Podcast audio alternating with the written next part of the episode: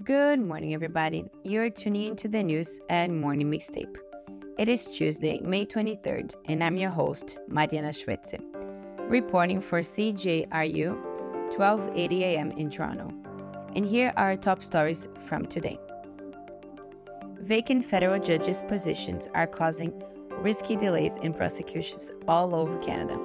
And in international news, Ukraine says it's still holding on to part of Bakhmut after Russian private military group and officials claim they have seized the eastern city.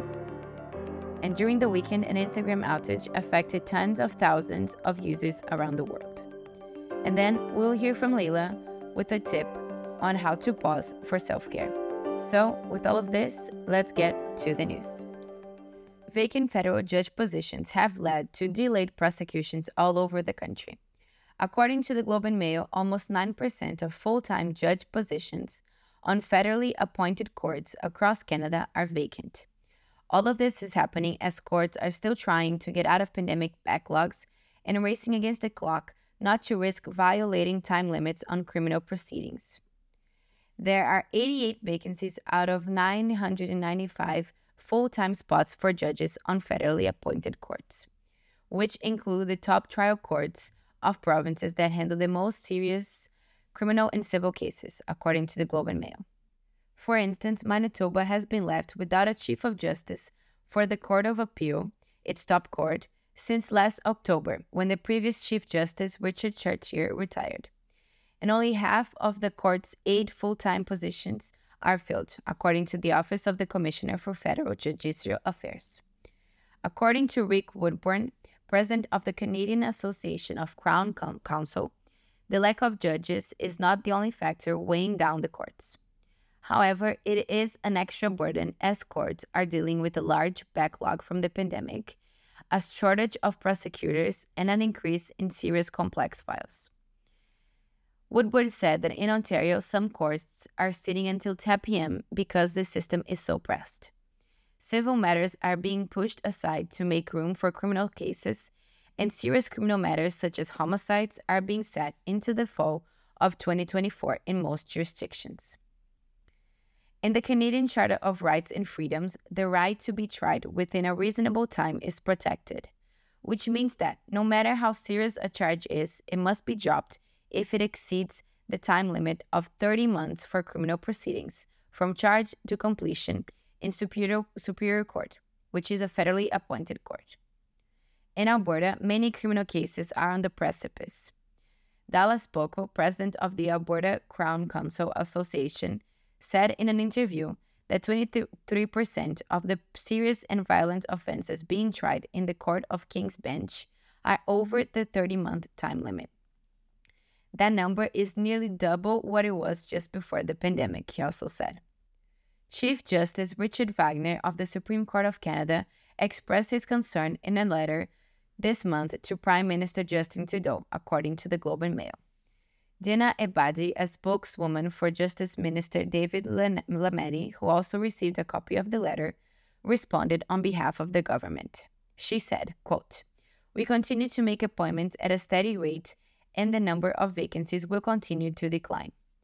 Ebadi also added that the Liberal government has appointed 600 judges since 2016, and Justice Lametti has met with the legal community to encourage more people to apply for the bench.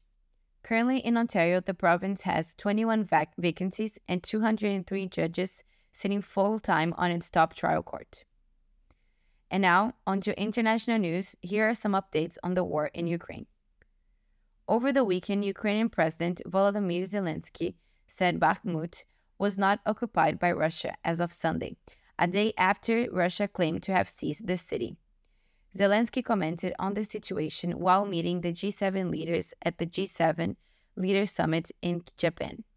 According to CNN, Ukraine's armed forces said they were continuing to counter Russia in the city and that they were advancing in the suburbs, making it very difficult for the enemy to remain in Bakhmut.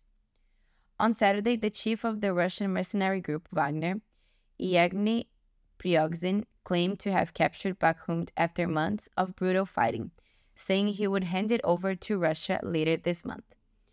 Russian President Vladimir Putin offered his congratulations for the quote, completion of the operation to liberate Artemovsk, according to the Russian state news agency TASS. Artemovsk is the Soviet Russian name for Bakhmut. Ukraine's Deputy Defense Minister Hanna Maliar said on Monday that Ukrainian forces are still in control of some buildings in the southwest of Bakhmut and that the two sides were still fighting for control. According to CNN, they haven't been able to verify either side's battlefield claims yet. Though if confirmed, the capture of Bakhmut would mark Russia's first gain in months. Still, according to the news agency, the city's symbolism outweighs its strate- strategic importance, at least for Russia. Moscow has invested huge amounts of manpower, weaponry, and attention toward the city, but has lost to the Ukrainian resistance. Bakhmut sits toward the northeast of the Donetsk region, about 13 miles from the Luhansk region, and has long been a target for Russian forces. And in other news, on this Sunday evening, tens of thousands of people around the world reported an Instagram outage. Down Detector, a website that provides an overview of outages and issues on a variety of services, reported that at its peak just before 7 p.m., more than 25,000 Canadians had reported being unable to access the app. In the United States, Down Detector reported a peak of nearly 200,000 impacted customers just before 7 p.m. In addition, Facebook was also down for some customers, according to Forbes. A little after an hour, Instagram confirmed in a tweet at 8:19 p.m. ET that it had a brief outage and the issue had that it caused has been resolved. Further details were not provided. Instagram, much like other social media platforms such as Facebook and TikTok, have become an important tool for individuals and businesses around the world. According to Forbes, Instagram recently suffered another outage just a few days ago, though that appeared to be much more localized. This time, Gizmodo Australia was the first place to report this most recent Instagram outage, when Down Detector had roughly a thousand reports. Well, that was it for me today, and now I'll leave it with Leila for her segment, Pausing for Self Care. Hello, listeners. Welcome to Pausing for Self Care with Leila Takei. Each week, I'm going to bring a tip for you to take a break and practice some self care. Looking for something different for the spring? This tip is for you. The Thousand Island Cruise is back and looks as breathtaking as always. This is a five hour cruise that departs from Gananoque in Ontario and includes a two hour stopover, allowing guests to explore the Boldt Castle and its grounds. The tour also offers views of the St. Lawrence Seaway, the American and Canadian sides of the Thousand Island International Bridge, Millionaire's Row, and the Statue of St. Lawrence. The vessel includes a full service bar that serves wine, beer, and fancy cocktails. There are also a variety of different snacks and non alcoholic drinks. In addition, the cruise brings information about the castle's rich background, which could be a great additional piece for the trip for those who love a little bit of history. The castle was commissioned by George C. Boldt, a millionaire and proprietor of the world famous Waldorf Astoria Hotel in the early 1900s as a tribute to his wife.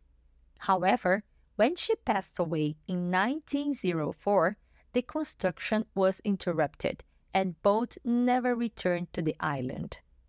Today, this structure is owned by the Thousand Islands Bridge Authority. Although visible from Ontario, the castle serves as an official port of entry into the United States. So, if you're planning to visit the castle, you will need a valid passport. The price is $75 per person and it's open since May 13, 2023.